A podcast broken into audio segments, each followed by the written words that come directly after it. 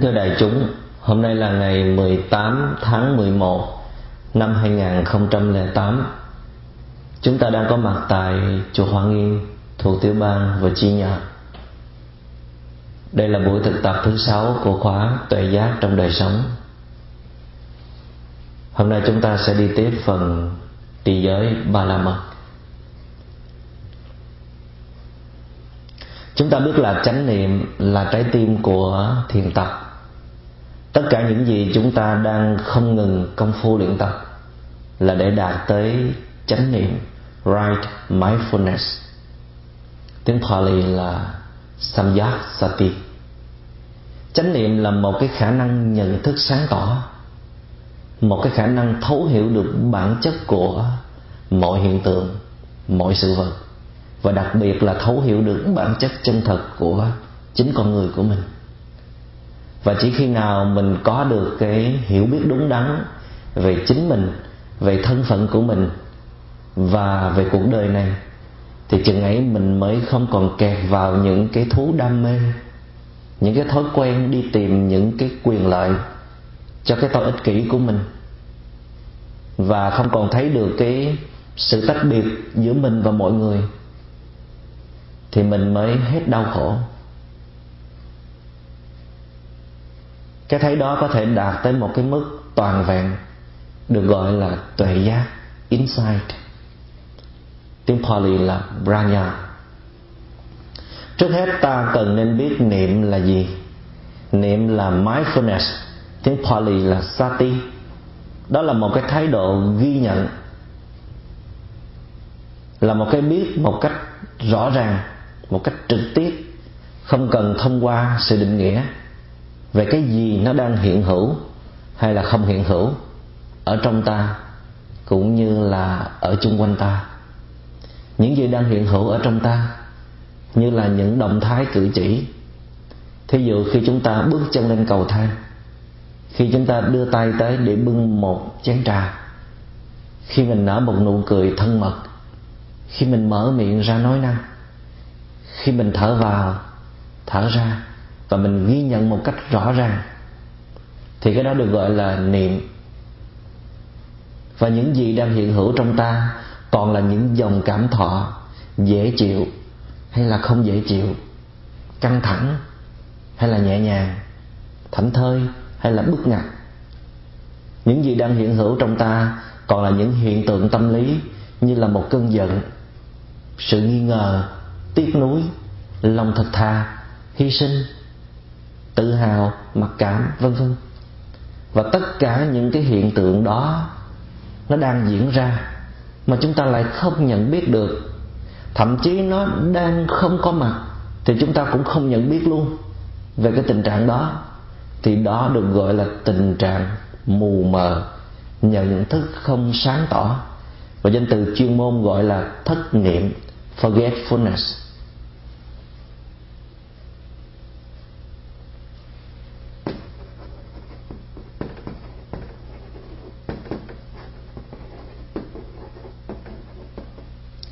Lẽ dĩ nhiên là ta không thể nào nhận biết hết mọi đối tượng nó đang diễn ra ở trong ta hay là chung quanh ta.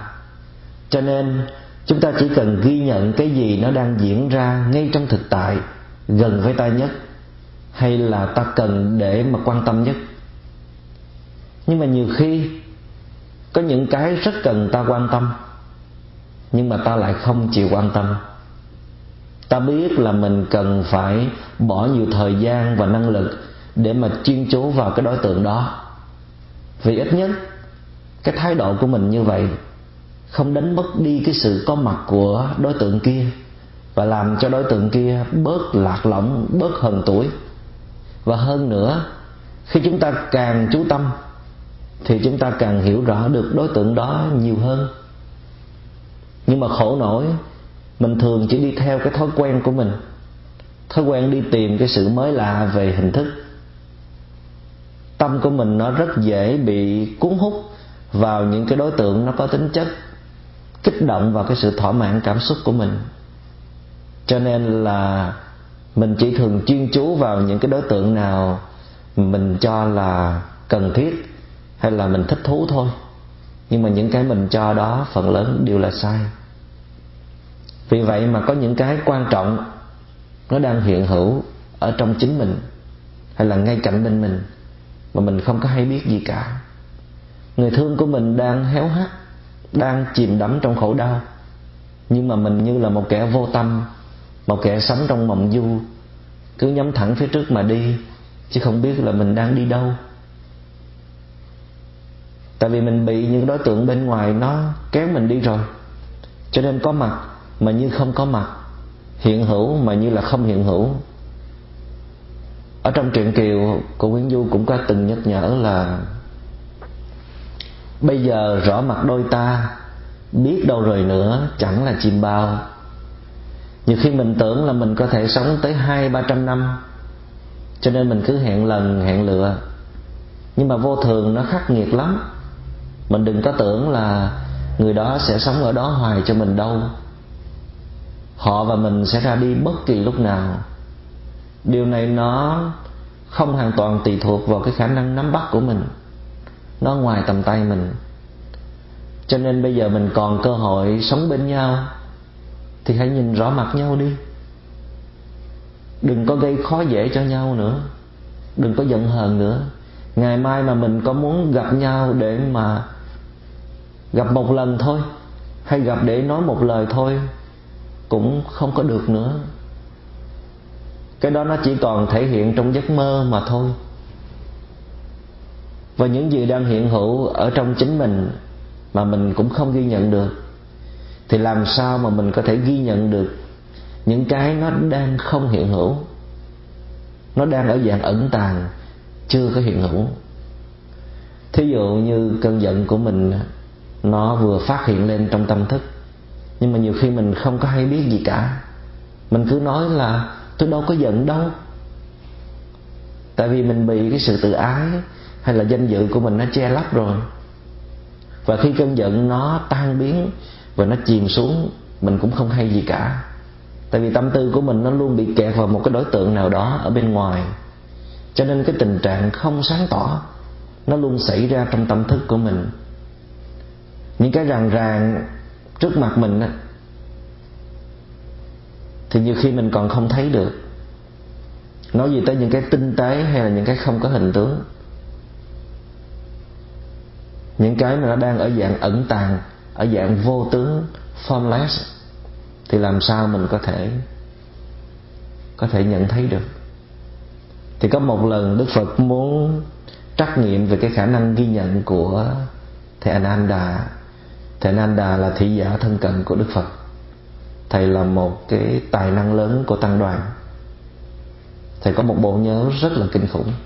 Có thể lưu trữ tất cả những bài pháp thoại của đức phật. Dù cho những bài thầy không có trực tiếp lắng nghe, thầy chỉ được tường thuật lại thôi. Thì đức phật muốn giúp thầy ananda thực tập có chiều sâu hơn và để phát huy cái cái khả năng nghe của thầy ananda nó có chiều sâu hơn. Cho nên đức phật mới gọi thầy ananda tới để khai thị cho thầy, cũng như là khai thị cho đại chúng. Đức phật liền bảo thầy ananda hãy đến thỉnh một tiếng chuông. Thì thầy ananda cũng vâng lời. Và khi tiếng chuông nó được vừa kết thúc, đức phật mới hỏi thầy ananda là thầy có nghe không? Thầy ananda đáp dạ có thì im lặng một hồi lâu, đức phật lại hỏi, bây giờ thầy có nghe không? Thì thầy ananda cũng vội vàng thưa dạ không. Rồi đức phật lại bảo thầy ananda thỉnh thêm một tiếng chuông nữa. Lần này đức phật cũng hỏi, thầy có nghe không? Và thầy ananda cũng ngoan ngoãn thưa dạ có. Thì đức phật liền quở trách, sao thầy lộn xộn quá vậy? Lúc nghe lúc không? Thì thầy ananda cũng cố gắng lý luận lại khi có tiếng chuông thì con có nghe. Và khi không có tiếng chuông thì con không nghe. Như vậy có gì sai sao, thưa đức thế tôn? Thì đức phật mới cắt nhẹ cho thầy ananda nghe. Khi có tiếng chuông, thì thầy nghe có tiếng chuông. Cái này đúng. Nhưng mà khi không có tiếng chuông, thì thầy cũng phải nghe luôn cái không có tiếng chuông chứ. Cái khả năng nghe của thầy nó là một cái gì đó mặc định nó là một cái bản chất rồi. Dù có đối tượng nào đi ngang qua hay không, nó vẫn work, nó vẫn làm việc, nó vẫn lắng nghe. Chứ không vì có đối tượng hay là không có đối tượng mà đánh mất đi cái khả năng nghe của nó. Sự sống và tình thương của ta cũng vậy. Người kia còn ở đây thì ta vẫn thương, ta vẫn sống. Còn khi người kia họ đi rồi thì ta vẫn sống, ta vẫn thương chứ. Chứ tại sao chúng ta không thể thương, không thể sống khi mà vắng mặt một người nào đó? Sự sống và tình thương nếu nó đích thực là của ta, thì ai mà lấy đi cho được? Chỉ sợ là từ trước tới giờ, chúng ta chỉ sống theo cái kiểu xin xỏ, dựa dẫm vào người khác thôi. Cho nên khi người kia họ đi rồi, họ mang theo tất cả mình không còn cái gì nữa để mà sống. Nhưng mà không hẳn như vậy đâu. Mình không có hào sản tới cái mức là mình đem hết tất cả cái gì mình có cho người khác. Mình hãy kiểm tra lại đi. Gia tài của mình nó còn nhiều lắm. Nhưng mà nếu chỉ có sự tập trung tâm ý trên một đối tượng nào đó, thì cái đó chỉ được gọi là niệm thôi. Mindfulness. Nhưng nếu mình thêm vào đó một cái thái độ đúng đắn. Thêm vào một thái độ đúng đắn có nghĩa là mình bớt đi cái thái độ yêu thích, bám víu hay là kháng cự, chống đối đó. Bớt đi cái tính tham và tính sân. Mình quan sát đối tượng đó bằng một cái thái độ không thành kiến. Thì được gọi là chánh niệm, right mindfulness. Chánh niệm là một cái khả năng phân định được cái gì đúng, cái gì sai cái gì nên làm và cái gì không nên làm để đem tới cái bình an hạnh phúc và cái tự do cho mình. Tại vì chánh niệm nó luôn tìm hiểu và khám phá sự thật về một cái đối tượng nào đó để nó có được cái thấy chuẩn xác nhất. Và cái thấy này nó có thể đạt tới một cái mức hoàn hảo nhất, gọi là tuệ giác, insight. Vậy thì khi ta nhìn vào một đối tượng nào đó ngay cái khoảnh khắc va chạm lần đầu tiên á, ta có được một cái thấy rất là trong suốt, nó đi ngang qua. Thường thì tốc độ của nó rất nhanh. Và nhà thiền gọi cái khoảnh khắc đó là nhận diện đơn thuần, mere recognition.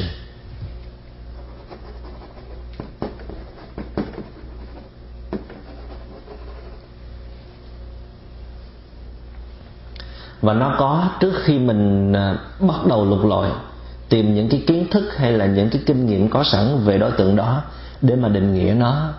Nó là một cái chiếc lá thu phong hay là một dòng sông?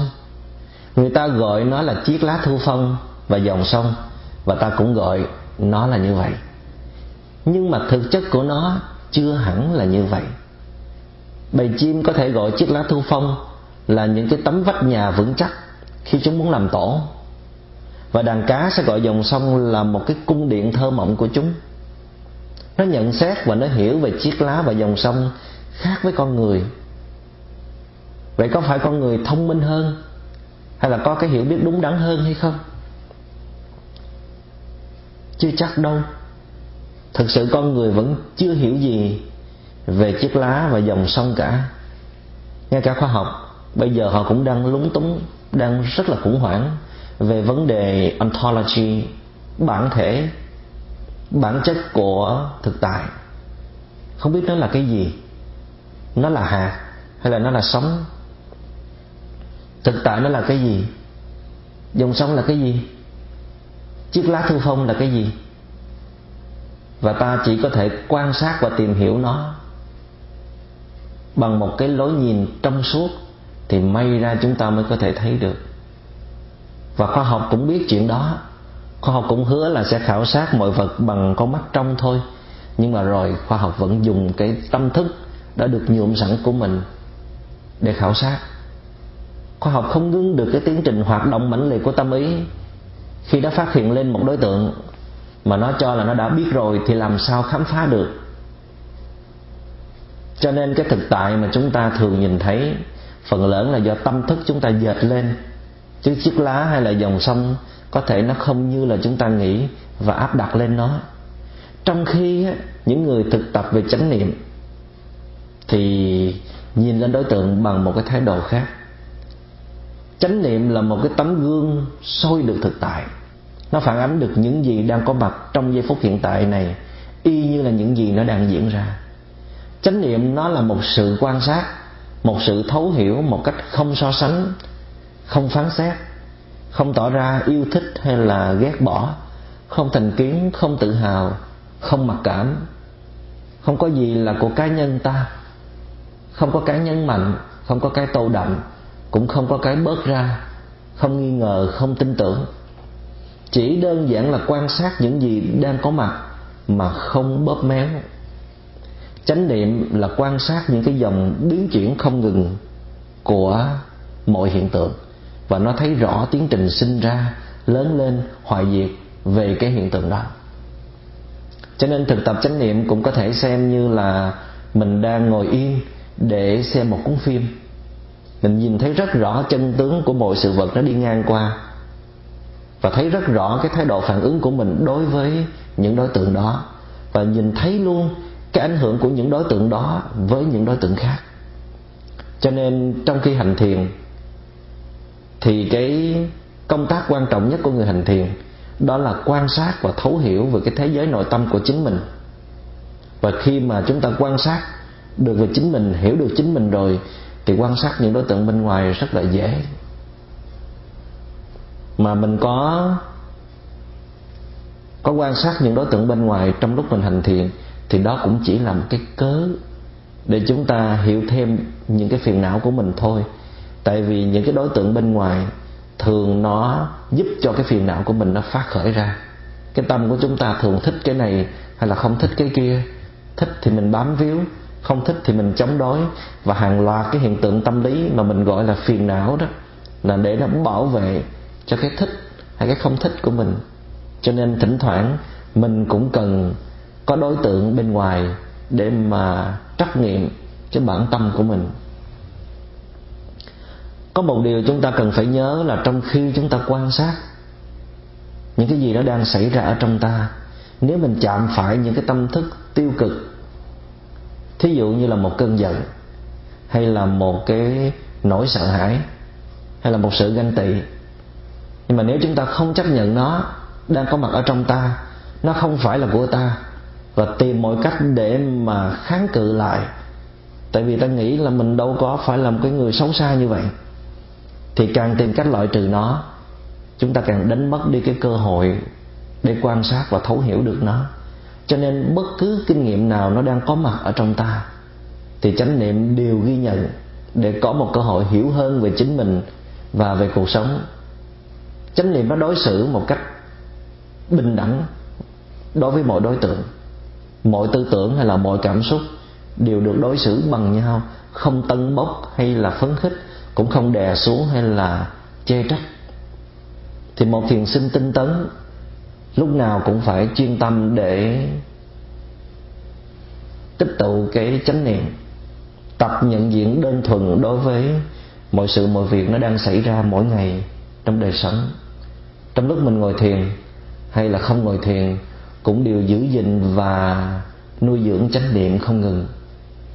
Tuy nhiên cái thói quen dính mắc vào các tư tưởng nó là một cái gì đó, nó bám rễ lâu đời rồi.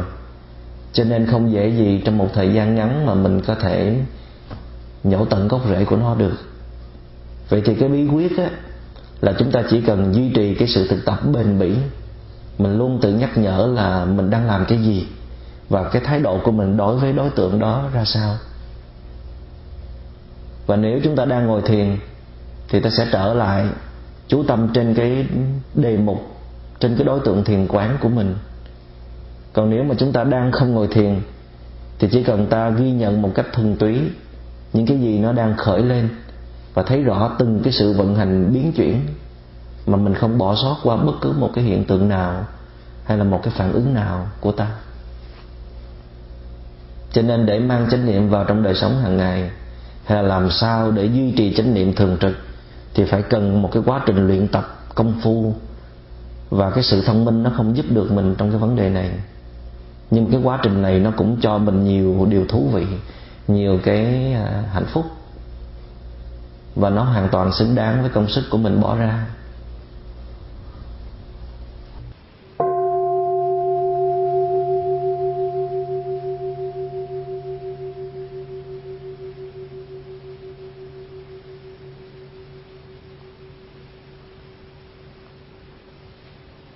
Nhưng mà để có chánh niệm được uh, duy trì lâu bền á, thì chúng ta cần tới một cái sự giúp đỡ của chánh định right concentration.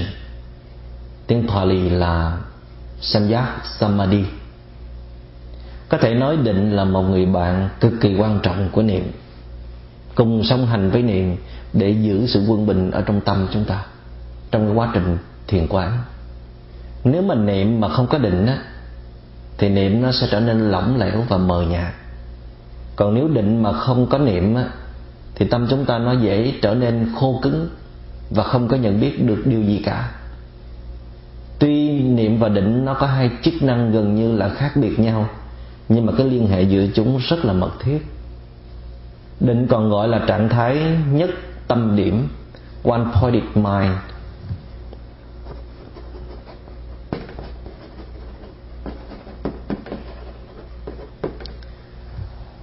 định là một cái thái độ chú tâm trên một đối tượng đã được chọn lọc và được diễn ra trong một cái thời gian dài không bị gián đoạn. Và cái này nó cần tới một cái sự cố gắng kiên trì để nó tạo nên một cái sức mạnh trong quá trình thiền quán, tức là định lực, concentration energy. Nó một cách dễ hiểu hơn định là một cái trạng thái khi tâm nó được gom tụ lại thí dụ như ờ, nhờ vào cái chiếc kính lúp mà những cái tia nắng song song của mặt trời nó hội tụ lại và cái cường độ của nó sẽ tăng cao.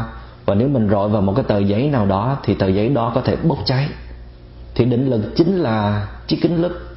Nó có thể chế tác ra một cái sức mạnh cao độ và nó giúp chúng ta soi chiếu vào những cái ngõ ngách sâu kín của tâm hồn để mà cùng với niệm, khám phá ra phiền não và sẵn sàng đốt cháy phiền não ta có thể xem định như là một cái công cụ.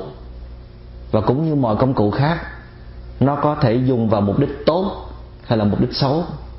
Một con dao bén có thể sắc gọt, có thể đục đẽo, rất rất cần thiết, nhưng mà nó có thể làm cho mình đứt tay như chơi, hay là có thể làm vũ khí để mà gây thương tích cho người khác. Cho nên định lực nếu mà sử dụng vào à, mục đích đúng thì sẽ giúp chúng ta đạt tới cái sự giải thoát thấu hiểu được bản chất chân thật của mình cùng với niệm.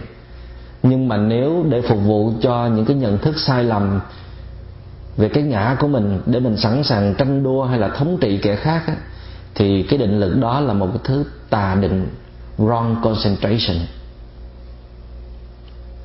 Cho nên chánh định là một cái thái độ chuyên chú trên một đối tượng mà không bị tâm tham hay là tâm sân kích động các vị phải nhớ chỗ này.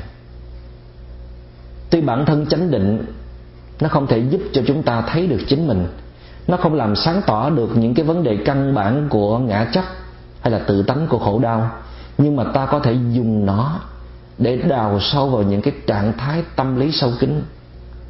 Còn công việc hiểu phiền não thì hãy để dành cho chánh niệm. Chánh niệm chỉ chú ý và ghi nhận hết mọi sự, mọi việc còn chánh định thì chỉ tạo ra cái sức mạnh để giúp cho cái sự chú ý đó được giữ yên trên một cái đề mục duy nhất và lâu bền. Tóm lại, cái giai đoạn ban đầu thì ờ, một thiền sinh nên bỏ công phu hết cho cái sự thực tập nhất tâm điển, tức là thực tập chánh định. Mình phải kiên trì với cái tâm lao trao chụp bắt cái này cái nọ, gọi là cái tâm con khỉ của mình và chúng ta chỉ cần liên tục mang tâm mình trở lại đề mục mỗi khi bị thất niệm. Chỉ cần à, một vài tháng chúng ta luyện tập miên mật như vậy, thì chúng ta sẽ có một cái mức định lực đáng kể. Và từ đó chúng ta có thể mang cái định lực này ra để mà ứng dụng vào trong chánh niệm. Nhưng mà chúng ta cũng đừng quên, chúng ta đừng có đi quá sâu vào những cái tầng định trong khi chúng ta chưa phát triển cái chánh niệm kịp thì coi chừng chúng ta sẽ trở nên một cái con người à, khô cứng đờ đẫn lạnh lùng như là một khúc củi khô thì rất là nguy hiểm. Cái hiện tượng mà kẹt vào định này rất thường xảy ra cho các thiền sinh tại vì nó cho mình cái cảm giác những cảm giác hỷ lạc lớn lắm. Mình thích cảm giác nó yên tĩnh như vậy nhưng mà nó không sáng tỏ tại vì nó thiếu chất liệu của của niệm nó chỉ là một cái sự tập trung cao độ nhưng mà thiếu sự tinh tế quan sát và thấu hiểu đối tượng. Vì vậy mà hai yếu tố chánh niệm và chánh định luôn cần phải được cân bằng và hỗ trợ trong cái quá trình thiền tập. Khi nào mình thấy cái tâm của mình nó nó sao động hơi nhiều, thì mình cần chú trọng vào cái phần định nhiều hơn.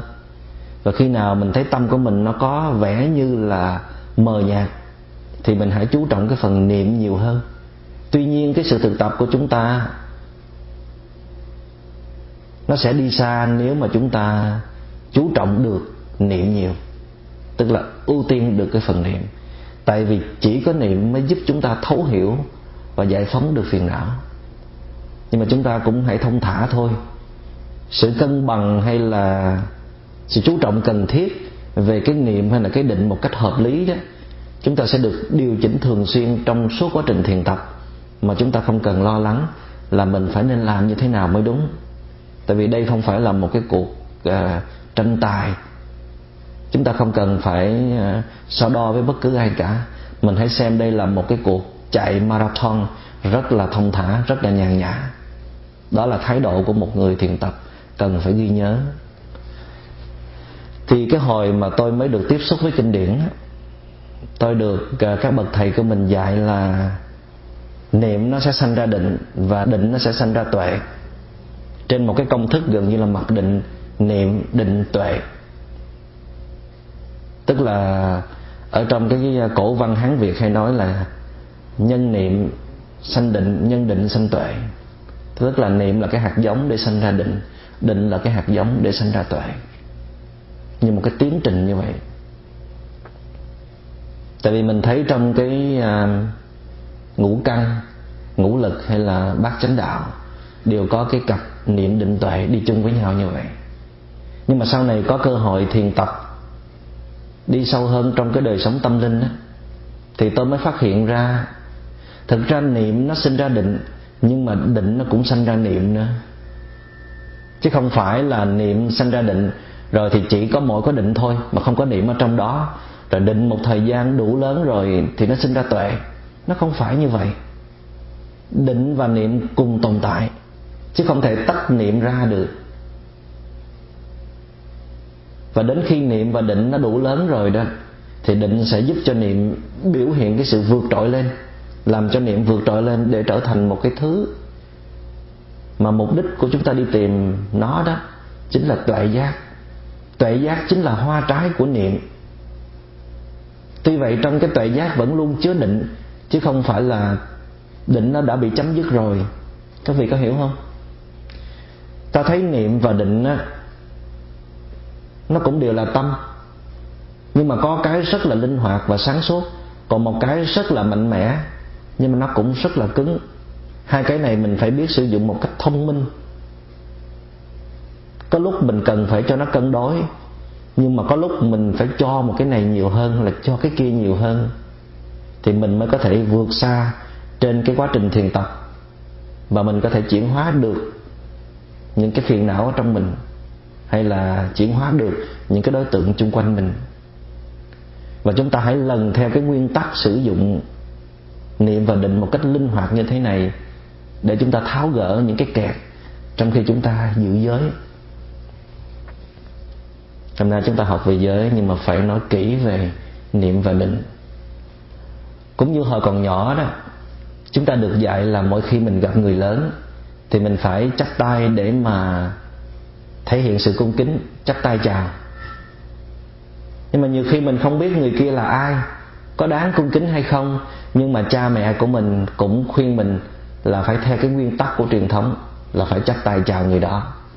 Thì sau này lớn lên trải qua kinh nghiệm trong cuộc đời hay là có nhiều cơ hội để quay về với đời sống tinh thần thì mình thấy cái cách thực tập đó rất hay.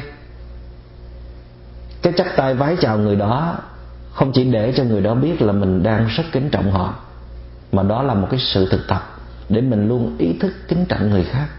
Nhất là những người à, trưởng lão những người trải nghiệm nhiều năm trong cuộc đời trước mình. Mình không cần biết họ là ai có đức hạnh như thế nào mà cái nội dung chính của sự thực tập là mình phải thể hiện được cái đức khiêm cung và lễ độ trước tất cả mọi đối tượng một cách không chọn lọc. Nhưng mà nếu cái tâm của mình nó đã đủ vững rồi, bây giờ mình có chắc tay chào hay không, nó cũng không có ảnh hưởng gì tới cái lòng kính trọng của mình và mọi người. Tuy nhiên, mình còn trách nhiệm phải nâng đỡ cho cái đối tượng kia, đối tượng mà mình đang chào nhiều khi cái chào của mình nó có thể đánh thức được cái sự có mặt của họ họ thấy được cái sự có mặt của mình nữa. Cái thái độ cung kính trang nghiêm như vậy đó, nó tạo ra một cái năng lượng khiến cho đối tượng bên kia họ không có để tâm của họ lưu lạc về quá khứ hay là tương lai. Huống chi nó là một cái nét đẹp văn hóa mà mình cần phải duy trì. Cho nên dù cho mình giỏi cỡ nào, cho dù mình không vướng kẹt cỡ nào thì mình cũng cần phải giữ cái nguyên tắc đó để làm gương cho những người xung quanh nữa. Cũng như là cái nguyên tắc của gia đình của mình á, là mình phải đi ngủ lúc 11 giờ. Là dĩ nhiên là bọn con nít nó cần phải đi ngủ đúng giờ đó thì sáng ngày mai nó mới có thể thức dậy đúng giờ và đi học được. Nhưng mà mình đâu phải là con nít đâu cho nên mình đâu cần phải đi ngủ đúng giờ. Mình đâu cần phải ngủ nhiều mình có ngủ ít đi chăng nữa, miễn làm sao ngày mai thức dậy. Đúng giờ mình đi làm thì được rồi. Nhưng mà nếu mình thức tới hai, ba giờ khuya để trở thành một cái thói quen á, bây giờ có một cái lý do mà mình muốn đi ngủ sớm được, mà nó không đi ngủ sớm được mình thấy rất rõ cái tình trạng sức khỏe của mình nó đang xuống cấp. Và bác sĩ cũng khuyên mình hãy nên đi ngủ sớm, nhưng mà mình làm không được thì chứng tỏ là mình đã bị kẹt rồi mình uyển chuyển như vậy mà hoàn toàn thất bại. Cho nên là mình cần phải trở về với nguyên tắc. Phải đi ngủ cho đúng giờ để bảo vệ thân và tâm. Huống chi là mình còn làm gương cho bọn con nít nữa. Nhiều khi bọn chúng nó thấy mình thức khuya nó cũng phân bì, rồi nó cũng không chịu đi ngủ. Lén lén nó chơi game mà làm đi lên internet. Tại vì chúng nghĩ là người lớn nó chỉ gạt chúng thôi, chứ thức khuya thì đâu có sao đâu. như vậy là mình không có biết cách sắp xếp những sinh hoạt của gia đình. Nếu mà con của mình nó phân bì hay nó bắt chước dễ như vậy đó, thì bắt buộc mình phải đi theo nguyên tắc, dù là mình không còn bị kẹt vào nguyên tắc nữa. Giữ giới cũng vậy. Giới luật được đặt ra cho cái trình độ phổ thông thôi. Trong khi tâm tính con người thì có cao, có thấp, có trình độ này, có trình độ kia và những điều mà giới quy định á, là để đưa mình tới một cái à, khả năng sống một đời sống tự do và thanh tịnh. Nhưng mà trong khi mình đã có sẵn được cái chất liệu tự do và thanh tịnh đó một cách rất là vững vàng rồi thì mình đâu cần phải đi theo những điều giới làm chi cho nó phiền phức cho nó trở ngăn cái công tác giúp đời giúp người của mình. Có phải vậy hay không? Cho nên một người giữ giới rất ít hay là không giữ giới nào? Mà tâm của họ vẫn luôn thanh tịnh, hay là luôn thể hiện được lòng từ bi của mình, thì đó là một cái người đã đạt đạo rồi. Giới nó chỉ là một cái công cụ, chỉ là một cái phương tiện để giúp cho mình đạt đạo thôi. Mình cần có tuệ giác để mà vượt thoát phiền não khổ đau, chứ không phải là mình cần trở thành một cái người trì giới gương mẫu.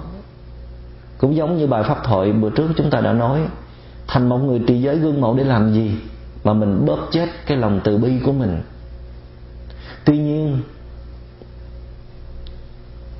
nếu chúng ta có trách nhiệm nâng đỡ hay là hướng dẫn đàn hậu học, tức là thế hệ tiếp nối, thì chúng ta bắt buộc phải đi theo phương pháp giới luật, dù chúng ta không cần tới sự nhắc nhở của giới luật nữa. Tại vì họ sẽ bắt chước chúng ta trong khi họ còn đầy phiền não, họ vẫn còn vướng kẹt. Nếu ta là người thật sự có lòng từ bi thì chúng ta phải nhìn cho cái thế hệ tiếp nối. Chúng ta không được làm theo cái sở thích của mình. Mà vẫn làm theo sở thích của mình nghĩa là vẫn chưa đạt đạo. Đạt đạo đạo đó là đạo gì? Mà thiếu nền tảng của từ bi.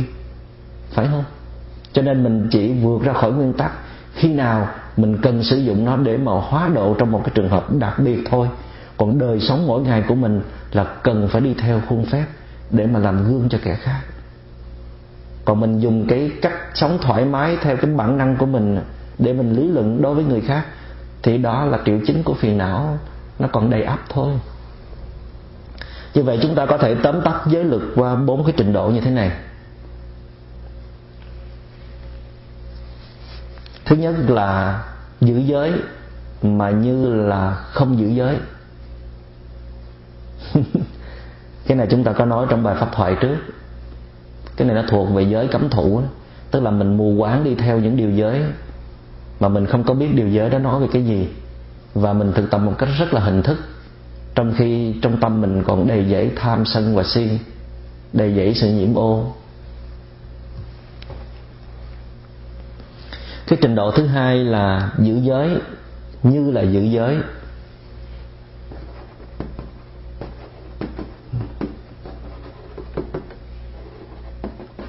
Tức là chúng ta chỉ cần à, rập khuôn theo nguyên tắc giới luật thôi chứ không có phải linh động thêm bớt cái điều gì. Thì cái trình độ này cũng rất là cần thiết cho một cái người à, thực tập ở cái giai đoạn ban đầu. Tức là nhất nhất tuân theo giới luật. Trình độ thứ ba là không giữ giới như là giữ giới.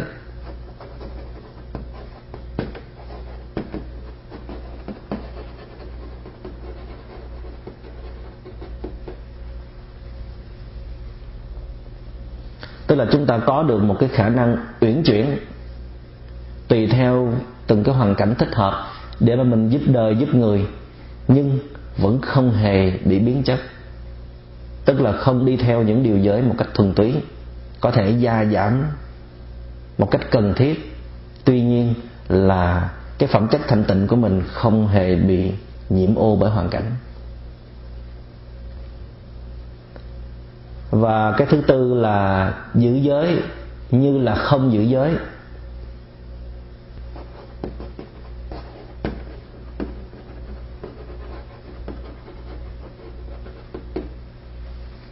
Tức là chúng ta trở lại cái nguyên tắc, trở lại với giới luật, sống theo giới luật để mà làm gương cho những kẻ khác. Dù mình không bị ờ, giới nó làm ảnh hưởng tới cái sự tự tại hay là cái lòng từ bi của mình.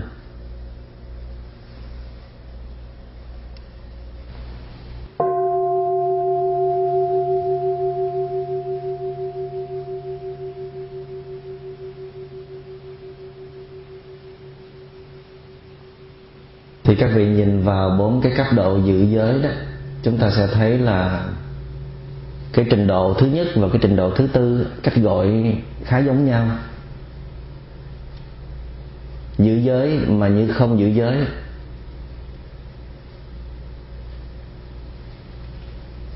Nhưng mà cái nội dung nó hoàn toàn khác biệt các vị có thấy không?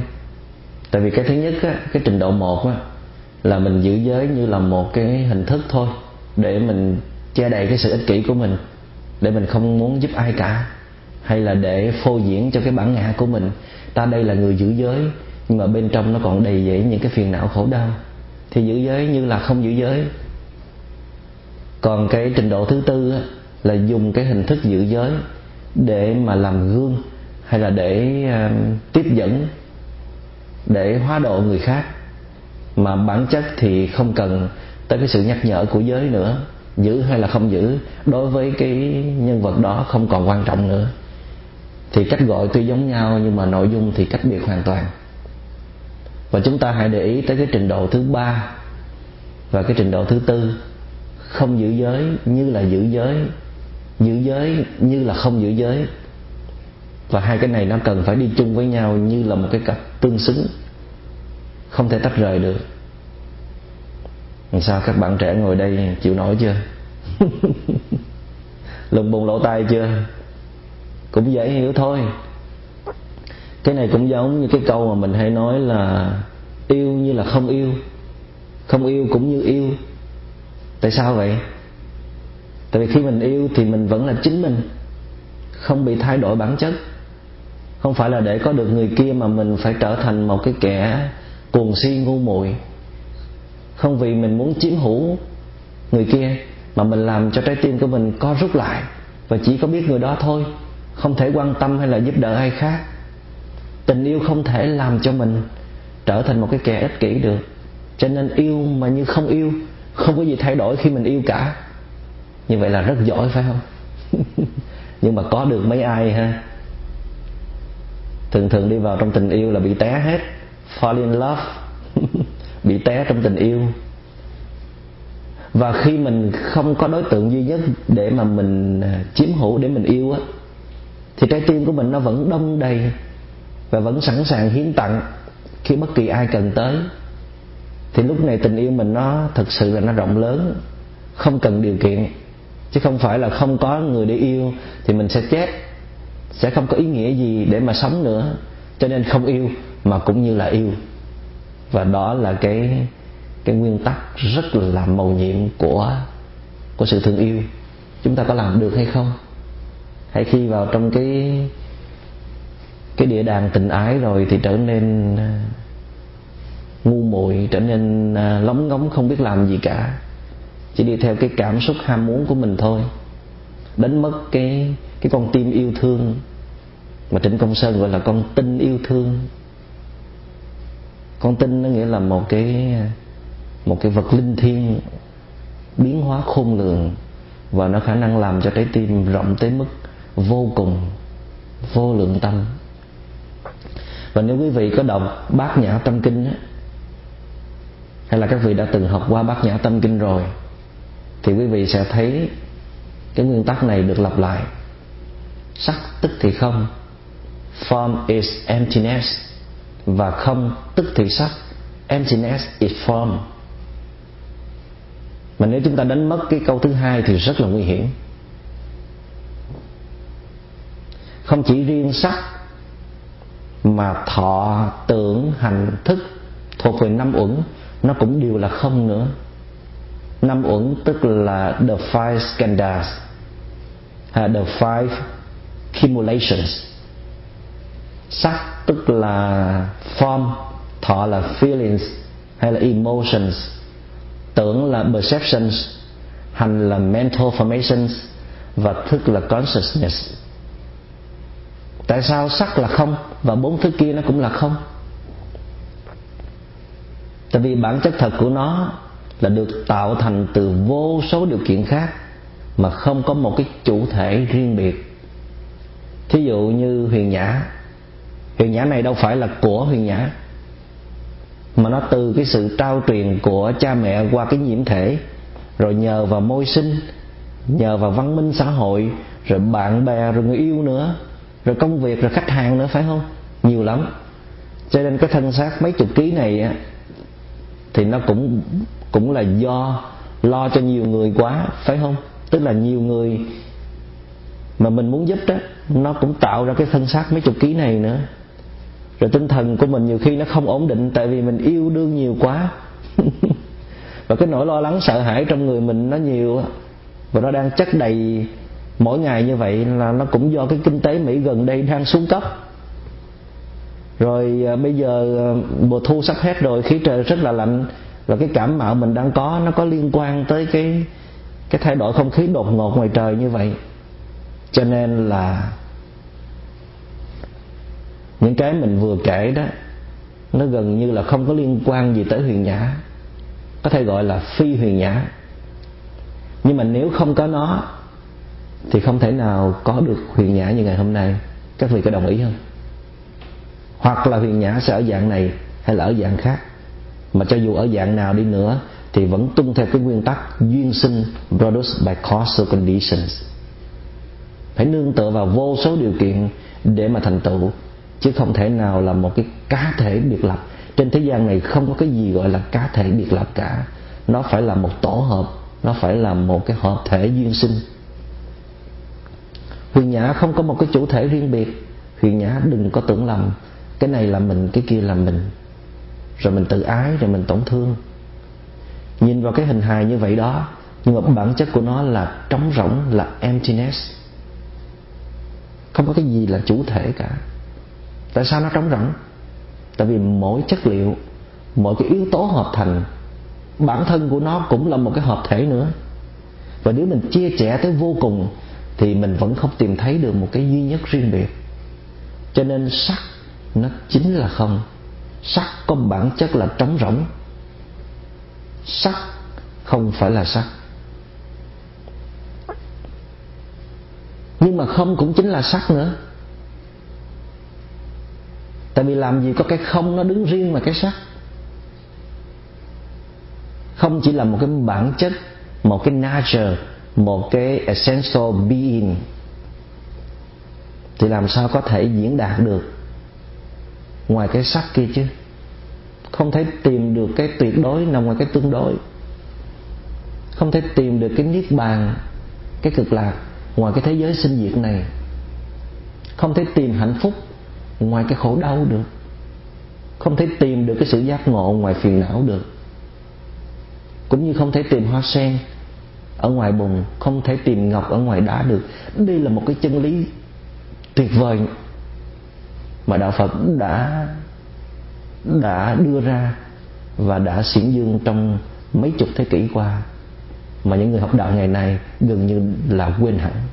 Cứ vẫn đi tìm một cái cái bình yên ngoài cái không bình yên, tìm một cái an lạc hạnh phúc ngoài cái khổ đau. Đó là thói quen rất là con người, giống như là chưa có biết gì về đạo phật cả. Vậy thì cái chiếc chìa khóa mở là ta vẫn sử dụng cái thân năm uẩn này. Năm uẩn tức là the five skandhas. Năm uẩn tức là sắc, thọ, tưởng, hành và thức.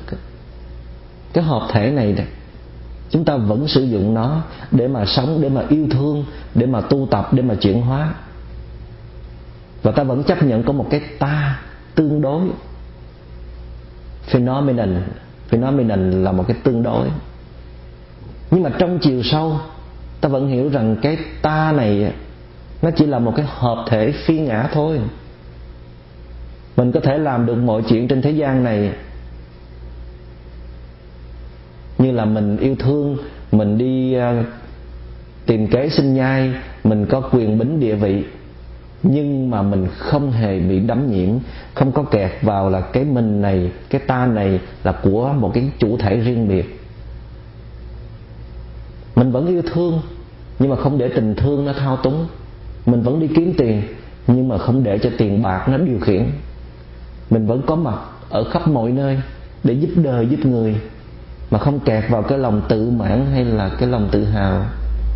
Nghĩa là mãi mãi không bao giờ có cái hết bùng nhơ, không bao giờ có cái hết trần lao, không bao giờ có cái hết thăng trầm, không bao giờ có cái hết vô thường cả. Nhưng mà ta được gọi là giải thoát. Khi ta vẫn đi ở trên đó mà vẫn không hề bị vướng kẹt hay là khổ đau, đó là chiếc chìa khóa và tuệ giác đạo phật. Đạo phật không phải là một sự bỏ trốn, một sự chối bỏ thực tại. Đạo phật không phải là ru ngủ, các vị đừng có bao giờ quên. Nhưng mà nếu mình nói ta không còn vướng kẹt, hay là ta không còn khổ đau, thì cũng chỉ là nói theo tương đối thôi. Nói cho dễ hiểu, nói cho vui thôi chứ đâu có cái ta nào riêng biệt đâu. Mình tạo ra bao nhiêu cái hóa thân, cái transformation body hay là những cái embody mỗi ngày, mỗi giờ trong đời sống. Và nó lên đường, nó bồi đắp cho một hay là rất nhiều đối tượng nào đó. Và mình cũng đồng thời đón nhận không biết bao nhiêu là cái hóa thân của muôn người, muôn loài trong từng khoảnh sát na để bồi đắp lên cái hợp thể phi ngã này, thì làm sao mình nói cái này là của riêng mình được kia chứ? Các vị có thấy vậy không? Cho nên là mình vẫn tu, mình vẫn trì giới, vẫn hạnh phúc. Nhưng mà thật ra, không có cái gọi là ta tu hành, ta trì giới, ta hạnh phúc. Nói cho đúng như thế này, cái hợp thể này đã tạo nên cái hình hài này, cái cảm thọ này, cái suy nghĩ như thế này và cái tổng thể này nó làm việc rất là khá. Nó đã biết đưa mình đi theo cái nguyên tắc của thiên nhiên để đạt được cái giá trị hạnh phúc. Cái hợp thể năm uẩn dưới sự chỉ đạo của cái hợp thể nhận thức. Các vị nghe kỹ nha. Cái hợp thể năm uẩn dưới sự chỉ đạo của hợp thể nhận thức mà nó đi theo những cái hợp thể giới luật để đi tới cái hợp thể thanh tịnh giải thoát. Các vị hiểu không? Hiểu không đâu có khó gì đâu. Và mình phải nói như vậy mới đúng. Nghĩa là không có một cái gì là một cái cá thể riêng biệt cả. Nó luôn là một hợp thể. Và mình thấy được như vậy, mình sống được như vậy, thì mình mới chấm dứt được khổ đau thật sự. Còn cái hiện pháp lạc trú, chú tâm trên một đối tượng mà thiếu cái quán chiếu để mà thấy được mình là vô ngã, thì cái đó nó chỉ có giá trị tương đối thôi nó có giá trị à, cứu chữa tạm thời. Trong những lúc tâm hồn mình còn quá nhiều lạc lõng. Là dĩ nhiên là cái hợp thể phi ngã này nếu mà nó đạt được cái trình độ giải thoát, hay là cái giá trị hạnh phúc chân thực, thì những cái hợp thể khác cũng được thừa hưởng. Và ngược lại, những hợp thể khác mà vẫn còn đau khổ thì cái hợp thể phi ngã này nó vẫn còn chịu ảnh hưởng. Nhưng mà những gì được tạo ra từ cái hợp thể năm uẩn này, qua cái tư duy lời nói, hành động, thì nó sẽ chấp nhận cái hậu quả nhiều hơn là những cái hóa thân khác. Tại vì lực hút từ cái cơ chế gốc, cái cơ chế sinh sản ra những cái năng lượng bao giờ nó cũng mạnh hơn những cái lực hút ở bên ngoài. Cho nên nếu cái hợp thể phi ngã nó làm những điều thiện hay là những điều bất thiện thì chính nó là những cái hậu quả nhiều nhất. Cái này mình phải có một cái tuệ giác kha khá. Thì mình mới thấy được cái quá trình duyên sinh của nó diễn ra như thế nào. Chứ mình dùng cái trí tưởng tượng của con người thì không có thể nào thông đạt nổi đâu. Tuy vậy, khi chúng ta có được một cái sự tỉnh giác sâu sắc, thì chúng ta cũng nên tự nhắc nhở mình luôn luôn tự nhắc nhở mình về cái bản chất thật của mình. Đó là một sự vay mượn của vô số điều kiện khác. Để cho những cái phiền não bảo vệ cái tôi của mình nó rơi rụng bớt, để cho lòng tự ái, tổn thương, tự hào, mặc cảm nó tiêu tan bớt. Tóm lại, nói theo tương đối, tức là theo hiện tượng phenomenon, thì có cái được gọi là ta có cái được gọi là trì giới, là thanh tịnh giải thoát. Nhưng đứng về mặt bản thể essential being hay là nature, thì chỉ có cái hợp thể cùng chung chịu trách nhiệm với nhau. Không ta cũng không người, vì ta và người cũng là duyên sinh, cũng là trống rỗng. Nếu mình thấy được như vậy, sống được như vậy, thì đó là cái trình độ cao nhất của một cái sự giữ giới, chân trì giới. Và con thuyền trì giới thật sự đạt tới cái bến bờ siêu tuyệt. Và đó cũng chính là cái trí tuệ bát nhã pranya paramita, một cái giá trị siêu tuyệt nhất mà con người có thể đạt được trong cái thế giới này, trong cái giờ phút hiện tại. Và chúng ta sẽ có cơ hội tìm hiểu rõ hơn về cái trí tuệ bát nhã này qua các à, đồ khác trong lục độ, nhất là cái phần sắp tới nhẫn nhục ba la mật santi paramita nghe tới đây các vị lụng bụng lỗ tai hết chưa? Chúng ta cũng không cần cố gắng lắm ha. Hiểu được bao nhiêu thì hiểu. Rồi theo thời gian thiền tập, mình sẽ tự khám phá ra thôi.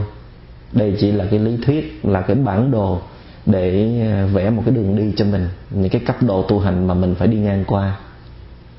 Tuy mình thấy con thiền này à, nó khó như vậy đó, nhưng mà mình à, quán chiếu mỗi ngày thì chắc là mình cũng sẽ sử dụng được thôi. Còn nếu mình thấy con thuyền này nó quá khó, thì mình có thể chọn những con thuyền khác. Vì con thuyền nào trong lục độ này nó cũng có thể đưa mình tới cái bến bờ an lạc và giải thoát tuyệt đối cả. Mình có thể chọn bố thí ba la mật hay là nhẫn nhục ba la mật, tại vì những đề tài đó nó rất gần với cuộc sống và rất gần với kinh nghiệm của mình. Còn những cái đề tài khó thì mình chỉ học qua cho biết hoặc là từ từ mình sẽ chiêm nghiệm thêm sao? Biết đâu trong tương lai chúng ta sẽ có duyên và sẽ sử dụng được nó. Xin cảm ơn đại chúng.